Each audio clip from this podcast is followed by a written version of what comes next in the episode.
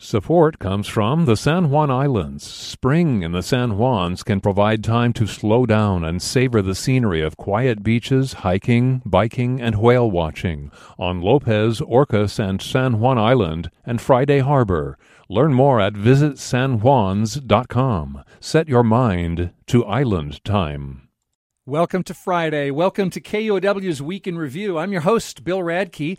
As Bing goes big, is California through kicking silicon in our faces? Also, today, changes in Seattle in school enrollment and city councilors. Unfortunately, not enough change in crime. And what does Washington state officially smell like? Here to talk about all of this stuff is New York Times technology correspondent Karen Weise. Hi, Karen. Hi there. Political analyst Joni Balter. Hi, Joni. Hey there. Science journalist Jane C. Hu. Hi, Jane. Hello. And we're streaming the show so you can watch it if you prefer. That's on YouTube or Facebook. Just search KUOW Public Radio. Okay, our first topic. When I was a kid, magazines used to run cartoon ads that showed a pale 97 pound weakling at the beach with his girlfriend. A bully kicks sand in his face, and she says, Don't let him hit you, Joe. So he signs up for a bodybuilding program and he bulks up and punches the bully back. And she says, Oh, Joe, you are a real He Man after all. And the bully is named Google. Uh, the 97 pound weakling is named Bing. He's pale because he's from Redmond.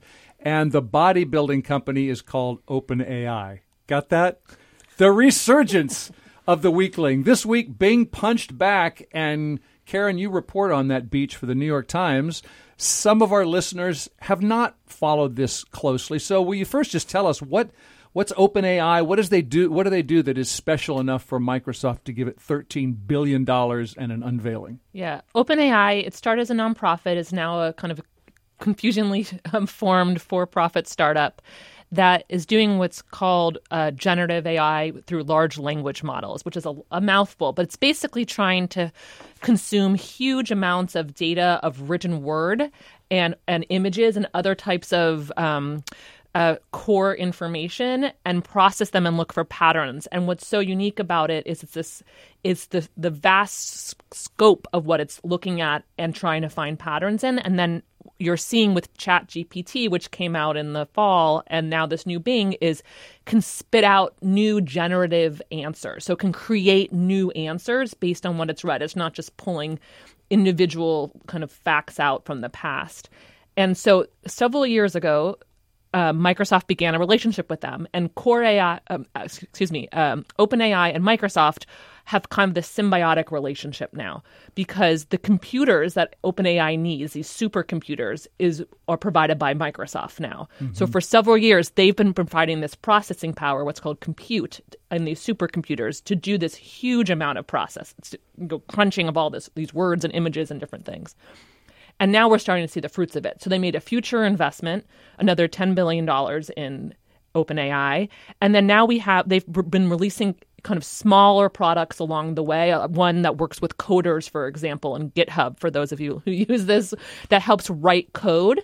Um, and now you're seeing this big launch in a consumer way with Bing. You know, search is the the, the Satya Nadella CEO can say this is the number one consumer software category. It's a huge market, and Bing has this tiny market share, and so they kind of are using that as a way to experiment in a way that could be harder if you were even bigger. A 97 pound weekly market share, in fact. For example. uh, okay, I want to hear what, what Jane and Joni want to know. My, my first question is how is this leaps and bounds beyond what Google does? So, Google, you know, I, very quickly spits out a whole bunch of links to a bunch of different answers. So, this, this AI what picks one, merges it all into one possible answer? What's the why is that such a boffo application?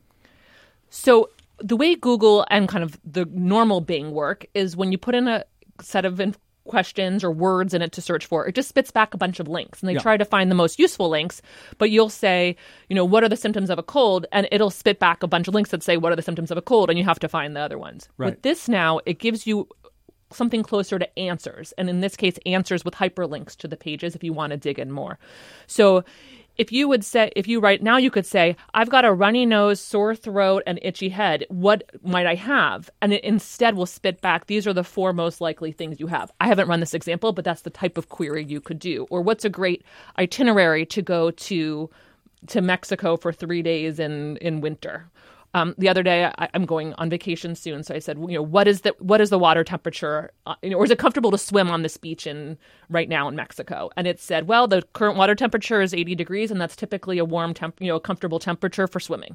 So okay. it, it, kind of takes different information, mashes it together, and gives you an answer, and it looks very different too. Okay, as someone who generally thinks that there's never just one answer to a question, that sort of disturbs me. But uh, Joni, you look like you want to go next. Well, you all know the old joke, right? Why can't Bono get off of Bing? Do you want to sing with me? Because he he still can't still find what he's what looking he's for. So it's good to know that Bing is, you know, coming back, perhaps. Uh, and it does feel like there. It's going to be more um, simple to use, more sort of hands free. It, it, sounds like uh, other users have, have hands free, meaning because they have a great speech recognition uh, component. Because all you have to do is hit the, the microphone button and, okay. and it speaks with you. I guess you have to touch that. But let's say you say to this, as I understand it from somebody who used it, you you you speak to it and you say, uh, "Can you give me a, a really good recipe for fettuccine?" and it it supposedly gives you the recipe for fettuccine and where to buy the ingredients, which is you know that's pretty useful.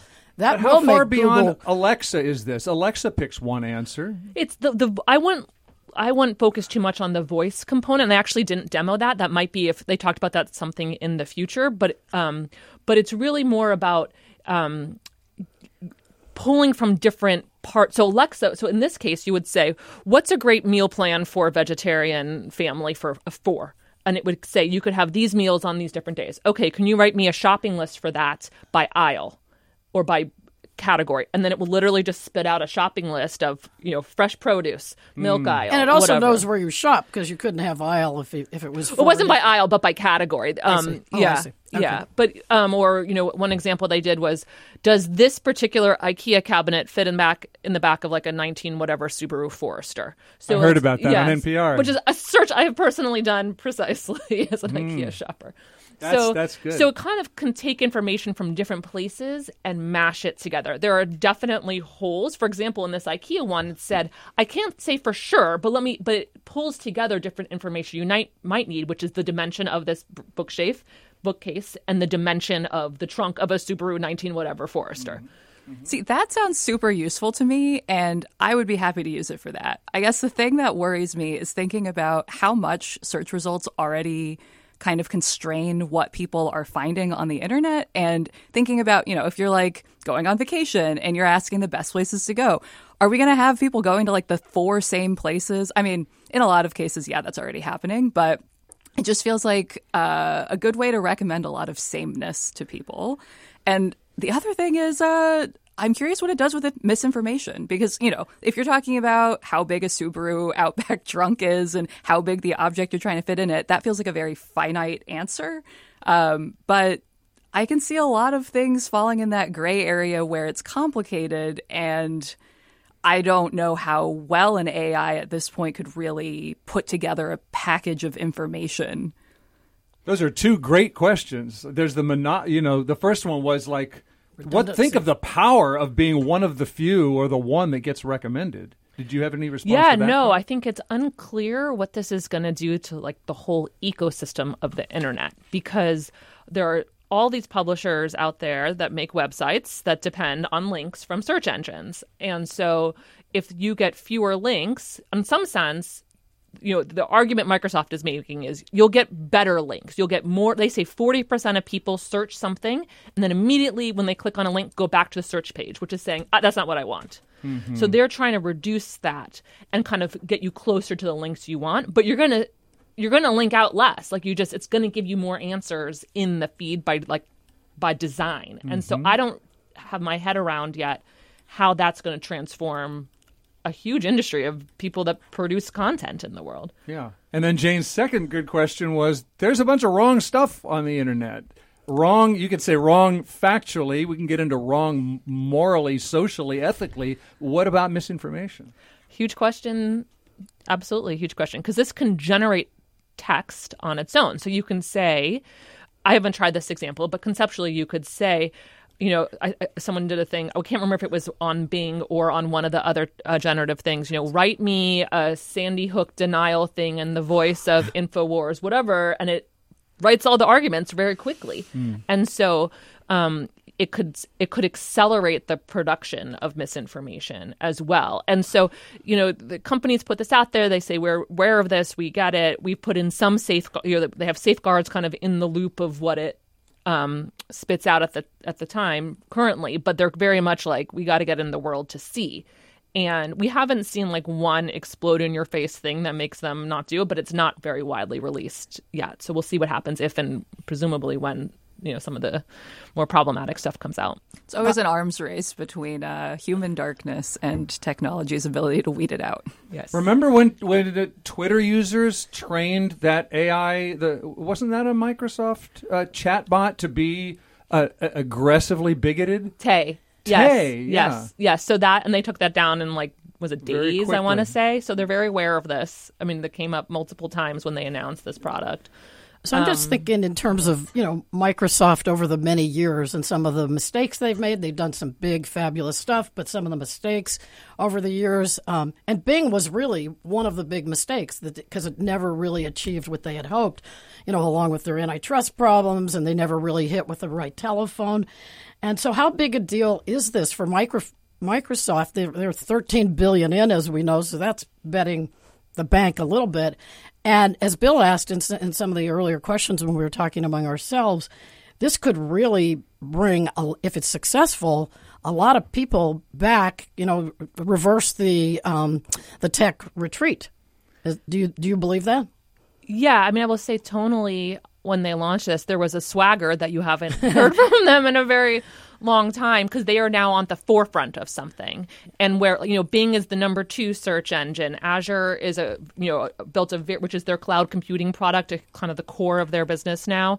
Very successful, but number two to AWS, um, Amazon's cloud computing. So you see them at the forefront, the forefront of um, something that can be both consumer based like Bing is, but they're already pushing these tools into their many, many, many business applications that they already have out. So, like they launched a tool for salespeople that will take your date, your customer database of your sales interactions and help write emails from a salesperson to the person that you're selling to, and they say you can you know write twice as twice as many emails in a day. So I, I, hope I don't get twice as many emails in a day. That's not good That sounds bad. I don't want that. That's not going to go for well. me, but not for thee. You know? I have a friend who's an architect who said this is the end of market research firms because this is your market research firm. I, that may be hyperbole, but that's I mean, and then just multiply that. What else? What other sectors, if if that's true, could this just decimate? I mean, we'll say they are go- they are literally going like product by product, and I I was told to expect announcements like every week of different features of these products being pushed into all of these different products. You know, software programs that people use every day. You know, you'll see it in you'll see it in office products you'll see it in dynamics 365 you'll see it for the coders you'll see it in all these little products that a lot of people use every day in their job and you know some will get adopted more than others, and some will work or actually have better function than others. For a long time, it felt like, yeah, AI, those robots, they'll be here someday.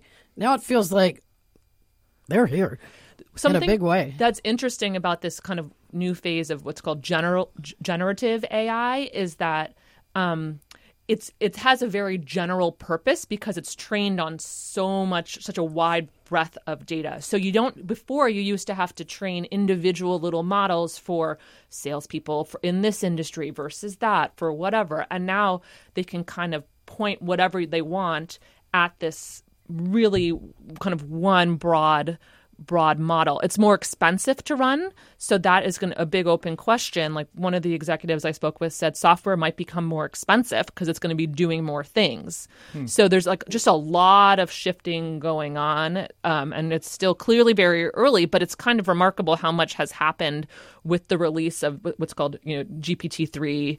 GPT 3.5, which is the chat GPT people started playing around with in the fall, and then what is um, expected to be GPT four, which is they didn't say it, but what is presumed to be the underlying model that Bing is based on, the mm. new Bing. Uh, just we're we're going to move on, but little questions I have. Um, will Bing stay free like Google? Do we know? They said yes, and they're pursuing an ad supported model, and you can already see that in some of the links and stuff. Mm-hmm. But, you know, ChatGPT has launched a paid version too. So it's not to say there might not be. I, I don't know. They've said yes, though. Yeah. Did I read, and maybe it was in your reporting in the New York Times, that OpenAI was initially funded in part by Amazon? by Amazon Web Services? Maybe it wasn't your story. I, I don't I know saw... that fact. I know um, that it had a bunch of like tech luminaries, like Elon Musk was yep. involved initially and things like that. And it has a very complicated structure that I frankly don't totally understand. It has like profits will eventually be capped and put into a nonprofit somehow. I don't totally understand it, so I'm a little okay. hesitant to say more. This is another uh, college dropout you know, I won't say genius. I don't know, but Altman, right? Just Stanford dropout, big in nuclear power. He's on chairman of the board in nuclear power, and so you know, capping capping profits, putting him to a nonprofit. Is that going to be up to him? He's going to be one of these another interesting. What what does he care about? Type of, like Bill Gates type of guys. Yes, yes. This is Sam Altman who runs um, OpenAI, yeah. and it's a kind of remarkable. It's a pretty small startup. They have I think a couple hundred people, if I'm not mistaken, and they've kind of, you know, you just created this huge huge change basically pretty quickly. Again, with this Microsoft supercomputers that they kind of built for them. But um, but yeah, it's he's someone to watch. Okay. Have we exhausted it for now? We we were, talk, we're talking. More, we had, more frightened, but okay. well, we we had an idea because later in the show, and I'll tell you why. We're going to discuss what what should be the official aroma of Washington State, and so we were saying, you were saying, well, I, I might get an answer to that. And so, because yeah. you've got the fancy version, I, do I don't have, have that, version. but you've got whatever they've released for the for the early adopter Bing adopters. You've got that search function. So, what comes up if I say so if Washington? You, if you do the search on Google, it has a bunch of links that say what is the aroma of Washington State, and then mm-hmm. you have to click into those links. But according to New Bing, it is evergreen trees, chocolates and mushrooms, rotten eggs, cannabis, and saltwater. Quote.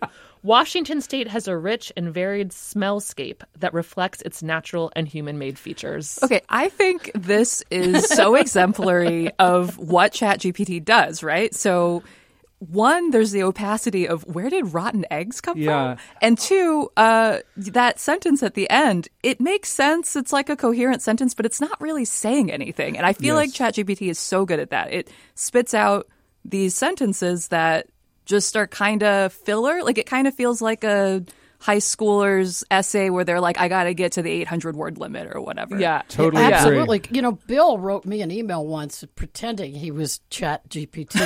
and I read it straight at first. It's like, I'm busy, I'm reading your note. And then I went back and I went, oh, I get it. So then I wrote him back a lesser version of it. But as you read it, it does expand on like your title. And then that's two lines. And it just goes to, on too long without saying yeah. Enough, what feels like enough. Yeah, I will say these do have links out. So the rotten oh. egg, I can oh. hyperlink to uh, the aroma of Tacoma. oh man, you took one of mine. Hydrogen sulfide from the Washington State That's Department okay. of Health. So actually, it is a lot easier. They're trying to add some transparency, but sometimes they just link out to those kind of like junk sites, anyways, where you got to go in and in. It's not actually rotten eggs, but it does smell like that. All right, well let's let's pause and uh, and take a break. That that's our top story this week on KUOW's Week in Review. Uh, Karen Weise from the New York Times, technology correspondent, there leading the way. Thank you, Karen. Let's take a break, and we've got Jane C. Hu and Joni Balter. I'm Bill Radke. We'll be right back.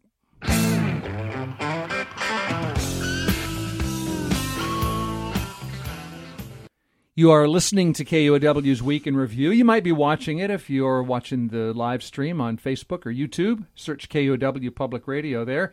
We have science journalist Jane C. Hu, political analyst Joni Balter, New York Times tech correspondent Karen Weise, and I'm Bill Radke. How crime ridden is Seattle? Well, this week, Seattle Police Department released its annual crime report. Joni Balter, what did you learn from that? Well, I learned what I sort of already knew, but just put some numbers on and you know some comparisons to earlier times. Uh, but no one should be uh, sneezing at something like crime hit, violent crime hits 15 year high. This is not good news in, in any time, and certainly not when your police force is down 525 officers. The, you know, Danny Westneat wrote a really good piece, I believe it was last Sunday, about in the Seattle Times. In the Seattle Times about people's um, attitudes in Portland about Portland.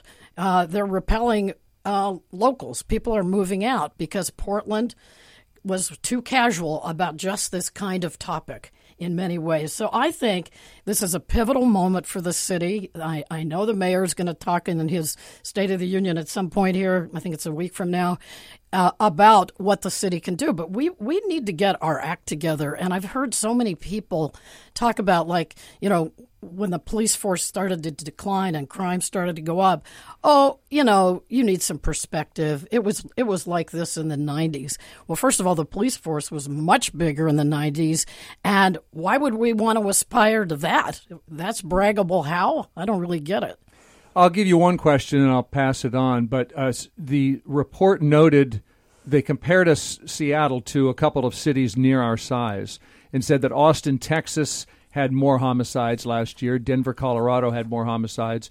So did they? And I don't know what their policing situation is or their political situation, but did, it makes me wonder how true is the uh, Seattle Police Department's claim that uh, this this is happening in every city across the nation. Well, it is happening in many cities. I, I shouldn't say every because yeah, not, I, not can't speak every. to every. It's yeah. happening in many cities. Many police forces are down. Everybody's having a hard time hiring cops. They're actually competing for them, you know, with these different bonuses and things. Um, you know, homicide stats are really tricky because you're using small numbers and you're comparing them to either a year before or a 10 year trend or something. They're tricky.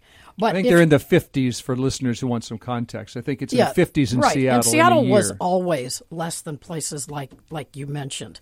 So I wouldn't get I just wouldn't ever be smug about that number. It just the the the point is we're not doing very well compared to ourselves and I don't really I mean, I care, but I, it's not a, a, number one concern. How is Austin doing? I hope well, but you know, my my question, my concern is about Seattle.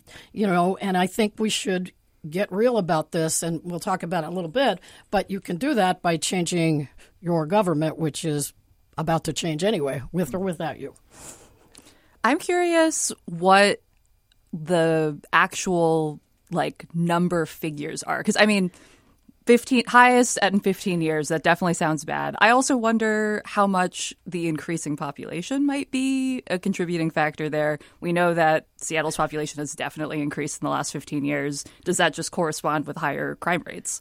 Well you know i, I know what you're referring to. So a lot of people said well you know, it was only a 1% increase if you uh, bring in the population, if you calculate that way. It was a 4% increase. But whenever I see a trend, that's talking about 15 years and we're on the wrong end of it, I don't think we should uh, be patting ourselves on the back for that. I think we should be taking action to um, make improvements. And, you know, of course, the city is trying to do that. They are trying to add police officers. Uh, it's very difficult right now to hire, and, and people keep leaving. I think one of the values, though, of comparing to other cities is that it gets at a question of how much is it a political problem versus there's a lot going on in the past couple of years and how much you know we, like I, if, if i'm not mistaken the data was showing that the second half of the past year had improvements um, so it was the, it, was the last quarter, but last that quarter. Is, that so, is so, so, are we? so I guess my question is: Is the, was this a pandemic fueled um, stressor on everything that you know you can pull out of, or was what role does politics play you know, I, I saw some research that showed that, like in 2020, Democratic led cities had a slightly higher rate of uh, crime increase than Republican led cities, but not dramatically so. It was like um, what was it? Twenty nine percent in Democratic cities, twenty six percent in Republican led cities. And so, also, red states have more. So, so I guess blue the, states. The, so you want to do states, you want to do cities. I think the value of looking at other places is you're, if you're trying to figure out a solution. If you're saying it's a political solution, I think that can be helpful to understand if it was a political problem or, you know, a lot of factors coming to a head. I'm not saying every, you know, Austin has affordability issues as well. For example, like those are the types of things that can obviously lead to conditions that can lead to crime. Yeah, so, but that's what I was getting at. If you were if you were going to conclude that it's because the number of police officers dropped, well, then you'd want to compare it to places where police officers have and haven't dropped. You, you would comparisons are important, right? Well, let me address all of that, and, the, and, and and you hit on a bunch of different things. So, of course, this is across the country and in Seattle and Portland, for that matter, pandemic driven. There's a narcotics overlay. There's a mental health addition of additional factor. And if you want to talk about the politics, what you can't do um, it doesn't work is talk about defunding the police as seriously as our Seattle City Council did a, a, a, few years ago. Just the talking about it caused crime. Well, well, talking about it, it didn't really happen, right? Talking about it doesn't raise crime, but it makes police officers not want to work here. And by the way, that that measure did pass seven to two in the Seattle City Council. So it wasn't just, "Hi, we're we're sitting down here having some fun talking." They actually passed that measure, seven to two. So, you know, how do you hire police officers? Well, you don't make them feel like you don't want them working for you. Would be one change we could hope for in the city, and that's one I'm I very much hope for. So you've concluded that, that the, the the shortage or the the uh, the departure of police officers caused crime. No, Oh. I think they're they're they're parallels. Uh, but I do oh. think that you're not going to feel very safe if you know that there's less likelihood that someone could help you uh, in a in a rapid way, since crime happens pretty quickly, most of it. And you may so, not even report the crime, so that we could be underreporting crime. And, and a lot of people think that. So. Um, Seattle City Council member Sara Nelson tweeted this week when all this was being announced. She thought property crime is much higher than what was reported because people aren't really they're they're so tired of it. Some of the small businesses that are really bearing the brunt of this that they're tired of reporting it and they're not they're not going to you know call up every time a window is broken they're just not they're but they are going to move out and then you won't hear for them as, from them as much I do also want to push back on the statement that people might feel safer with more police officers around because in talking with people from many different communities around Seattle, I know that's not always the case. Um, but you know, I am also curious about you know solutions beyond. It, it certainly is the case that maybe some people do feel safer with more police around, and that's maybe something to address. But some of these deeper issues that Karen kind of alluded to as well. I mean, the last few years have had so many different things going on, such a mental health crisis around here, um, drug issues. I wonder if, well, I don't know that uh, our police department will necessarily have a direct solution to that, but I do wonder if there is, you know, additional funding or opportunities for other agencies to try and address the root of these issues rather than just kind of, you know, dealing with the aftermath of well, reporting that, them? That's a fabulous question, and, and, I'm really glad you raised it. So obviously, police aren't the solution to all of it, and we need substantial. I don't want to like speak in a vacuum that doesn't address this we absolutely need police reform, and you know that that goes hand in hand with hiring. I believe um, there's a lot of different things that could make things better. Um, community policing as a model, which we have some of it, but we don't have it where we where we have needed it in some locations in some of the crime hotspots, especially downtown. I mean, just I was talking to some uh, business folks yesterday who said just bringing back so so a lot of um, of the remote workers have come back to work downtown as an example two days a week if you just ratcheted that up a tiny bit to either three or four days a week you would just you would have that feeling of safety on the streets because more people makes people feel safer you brought up the change coming in Seattle city government. At least four city councilors are leaving. A fifth, I guess, is hoping to leave because she's running for a county yeah. office, right? Yeah, that's right. And and, a, and I think a couple are staying, and one we don't know. Um, and some of the city councilors have pointed to how rancorous and, and bitter it is to, to try to be a public official in Seattle as we're as the pandemic is easing. Is do you think that any of this anger and rancor also eases, or do you think that lingers? Well, I think our angry politics, which were just as evident on the State of the Union the other night, are just making the every bringing out the worst in everybody and making the job that much more difficult so people don't want to do it. Uh, so, but the reasons so many people are leaving the city council they're they're varied as almost as varied as you know the, the members that are leaving. I mean, some are leaving, and I would argue uh, Council Member Kshama Sawant is leaving because she has two, at, uh, at, least two really strong opponents and knows she'll lose. She only run a recall by like in, in December 2021 by 311 votes, something like that. Uh, another council member, the president, Debora Juarez, I spoke to her this morning. I mean, she says she loves public service. Uh, she's done it most of her life. Eh, but she had said years ago she wasn't going to run again. And I do believe that some of these um, credible threats against her and um, protests in front of her house for eight weeks made the job a little bit less worth it than it was when she started. And you, you can understand that. I've heard from other politicians, not on the city council. I rode an elevator recently with um, Congresswoman Pramila Jayapal. She was talking about uh, some of the you know threats at her own home. Uh, this is a big deal, and it, we are asking a lot of our public servants. I think the angry rhetoric is that's what needs to ease more than anything. Before we take a break, I want to hit a Seattle issue that's also a Bellevue issue because uh, this week Bellevue Public Schools told us which three elementary schools they're thinking of closing because of declining enrollment Ardmore, Eastgate, and Wilburton Elementary Schools. Seattle's considering closing schools. Karen, do we know why kids are leaving our public schools? Not fully, it seems like. It seems like there's a bit of a mix of things. There's the pandemic, and so you had you know the, the Seattle schools public schools were were later to reopen and so you had families move to public uh, private schools um, where they could have in-person learning, and some have stuck. I know some families who have stayed. I know of some families who have returned to public schools. Um, there is demographic change of just broadly families having fewer, you know, fewer kids. Um, and then nationally, you, nationally, and in cities in particular, yeah, in part right. because another thing they're very expensive. Right. So there seems to be a confluence of factors, but there's no doubt that the pandemic kind of accelerated whatever demographic change. I mean, the, the, the, the, degree to which it changed quickly is not how pan, not how demographic typically demographics typically change things. So there was clearly an accelerant there, which yes. which I think I suspect affected both just like again the classroom education, the wanting private schools or homeschooling, or um, and housing. Housing obviously got a lot more expensive in the pandemic. Yeah. So the decline in, in, in, enrollment is particular in elementary schools, and our listeners need to know that school districts get money from the state based on the number of students enrolled. So fewer students, less money. I got more questions, but any uh, other questions or observations?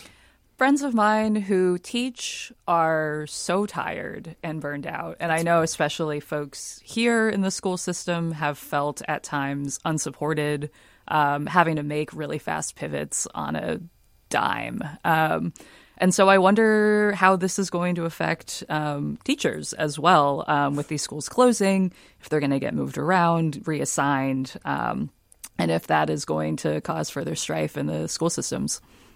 Yeah, I saw some reference that a lot of the growth in the district's headcount had been in administrative staff. Um, and so I would assume that would get pared down some. But if you just have fewer kids at some point, you need fewer teachers eventually. Though mm-hmm. I, I have a kindergartner. It's my first experience in the in the public school system, and I can see. I actually think having a, a not an overflowing school, but a more full school could actually make it easier in some sense because there's clearly resources that get shared when you have that. And I, I, just can imagine if you have a half full school, just not having those types of help. You wouldn't have a PTA who could supplement. You wouldn't have the music teacher come by once a week, you know, because they have to go to bigger schools and do twice a week there, whatever it may be. I could just imagine like some of the support structure. We have a, you know, um, our school has like a care coordinator for kids that need additional services, you know, like food and stuff like that. So, um, that sort of thing. I don't see how you have that if you have reduced capacity, and I can imagine more of that burden coming on teachers. But I, I have not but I'm sure also the well, I know I spoke to a teacher yesterday about this. The um, uncertainty about is your school gonna be closed is not, seemed very unfun, and unfun for a lot of parents who lined up to to complain. I just hope some of the consolidations are flexible because you know these things ebb and flow. The pandemic is is the thing I would blame the most because it changed so much of people's behavior and their expectations.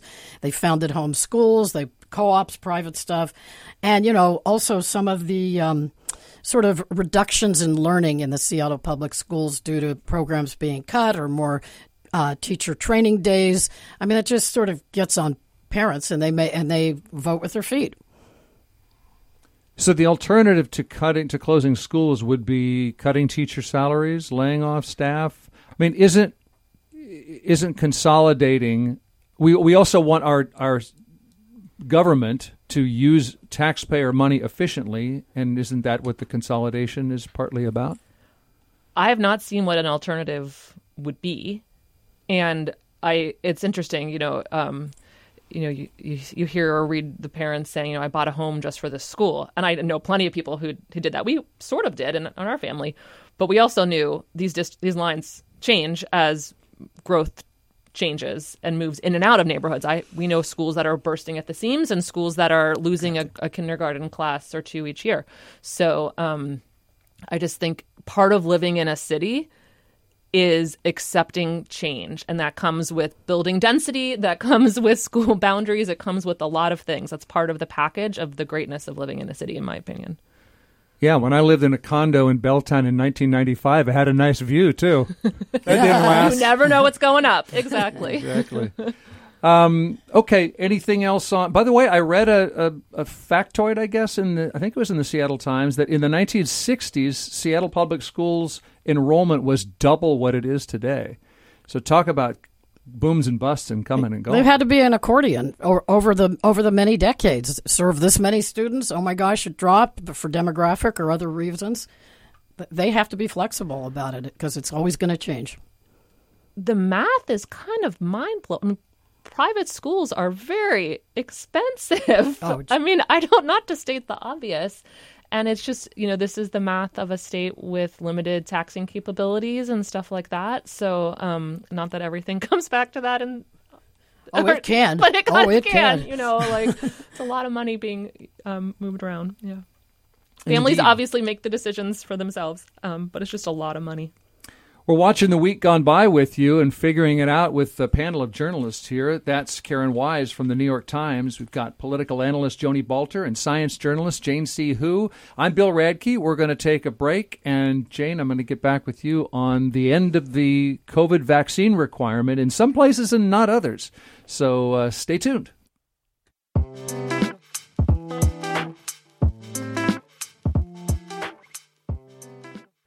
Welcome back to KUOW's Week in Review. I'm Bill Radke. There goes another piece of the pandemic. As of this week, King County and Seattle City employees don't have to be COVID vaccinated to keep their job. Jane C. Hu, why are the city and county dropping this requirement now? Well, according to um, County Executive Dow Constantine, we are in a quote different place with the pandemic um, now that vaccines and boosters are widely available. Um, keep in mind that state requirements are still in place. But for me, this just feels like it signals a moment where our government in general might just be reevaluating their COVID requirements and policies. Um, this week, federally, um, the Biden administration announced that they are dropping the COVID public health emergency declaration, which is what allowed us to get free testing and free vaccines for so long. Um, that's ending on May 11th, so they're giving us a little bit of uh, warning before that just happens. But I mean, I think it's been three years since the initial cases here. Just was talking about that with some friends over dinner the other night that it feels like a lifetime ago, but also not that long ago. Um, I think that uh, people are feeling ready to move on. Um, of course, there are still many cases, but um, I agree in some cases with Constantine that it feels like we are in a, a different place um, in both in terms of numbers and in terms of resources available. We have boosters. We have some kinds of treatment. Uh, not a lot beyond Paxlovid, but uh, the it, the winter has not turned out to have crushed our hospital system with COVID patients. So these some people lost their jobs, Jane, over their refusal to comply with this vaccine requirement. Will they now be reinstated? So it's the city and the county say that they're not going to reach out to those people specifically. Um, and I'll also note that it was a pretty small amount of people. I think it was one to two percent of the workforce. Um, but they do say that the folks who lost their jobs um, are, of course, eligible to apply for new jobs if they would like. Um, I'm eligible to apply. but, if you ask them, Thank they'll you. say you're not going to get any preference for it.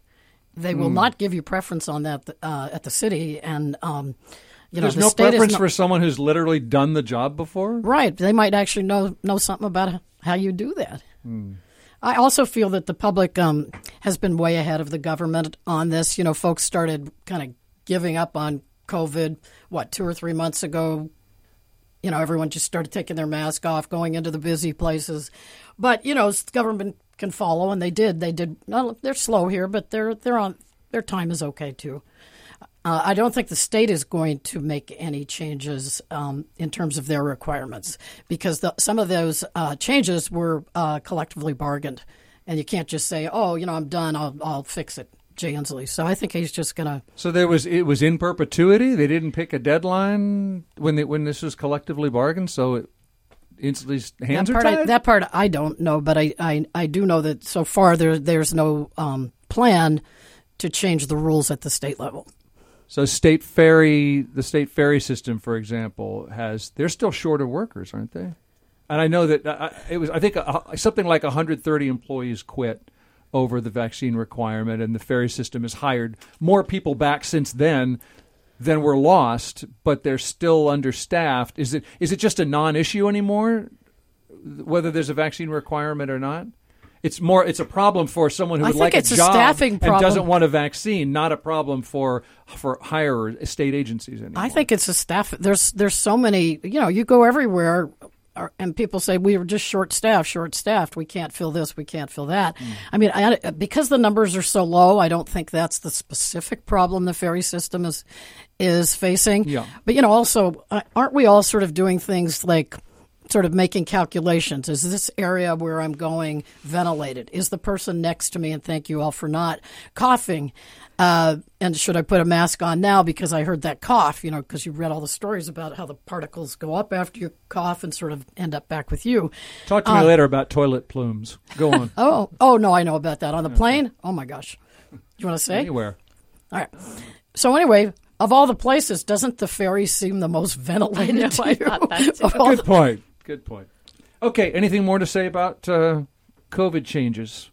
All right. Uh, by the way, I saw Seattle Times said City of Redmond Fire Department dropped their uh, vaccine requirement this week, and like you said, they have the firefighters who used to work there have the option to apply for a job, but yeah, that, no open positions currently. That's the lingo you're seeing. There's uh, such tiny numbers. To apply. What? It's such low numbers, like broadly in this region. Obviously, I think it could have impacts in different parts of the state or whatever. But it was what one one right. or something. Yeah, that's true. Our vaccine who weren't rates... vaccinated two years ago or whatever it may be. Yes.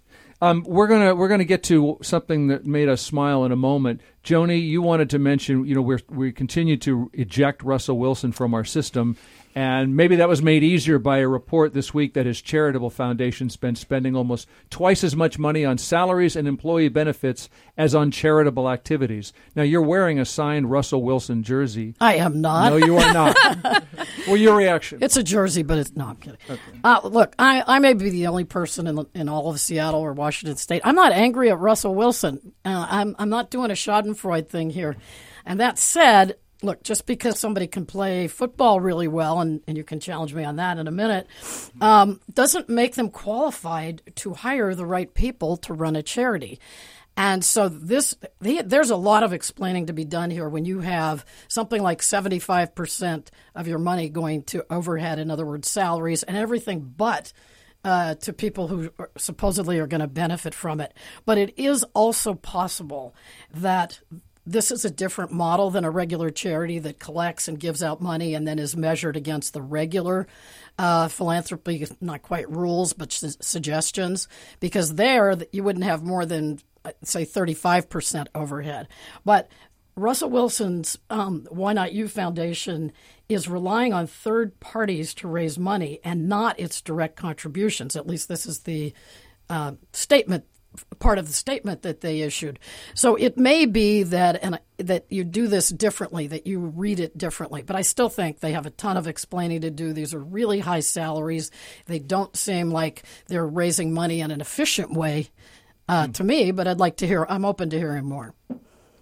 What I would like to say is if there are any millionaires or even billionaires listening right now, if you want to give away a lot of money, may I suggest that you find an organization that's already doing that and give them your money? Because they've already figured out how to do that instead of having to form a whole new organization that may or may not be well run. Um, leave it to the pros, and then we will all clap for you. So that's a good point. We have that's... go to Charity Navigator and find who's doing this very, very well. I realize you're a Russell Wilson fan, but you don't have to reinvent the wheel. Is that the, the idea? I am actually pretty agnostic about football and Russell Wilson in general, which I'm almost not... a little bit afraid to say over the radio because now I'm on record about it. But um, yeah, I don't mean, I mean you personally, but someone who's oh, like, yes. if you're doing this because you're a fan, how about doing this doing it well because they're a success story. I think that is one thing Mackenzie Scott did well. Um, right. I know some people who work for organizations that received some money out of that. They did not realize it was coming, but it seemed like she and her people really did their research about what they thought, you know, where good work was happening. Um, and I, I think that seems like a reasonable model. Okay, it's we've got less than five minutes left in the show. Can can we get to what made us smile this week? Um, I I'll start. I, there, if a bill in the New Mexico state legislature passes, green chilies roasting in the fall will be New Mexico's official state aroma. Green chilies roasting in the fall. I had never considered this before, and it made me wonder what does our state smell? Well, if you had asked it as aroma, I could have said Tacoma. Uh, but yeah. since you didn't ask it that way, I'll say coffee because uh, you can sometimes smell it from Idaho and Oregon.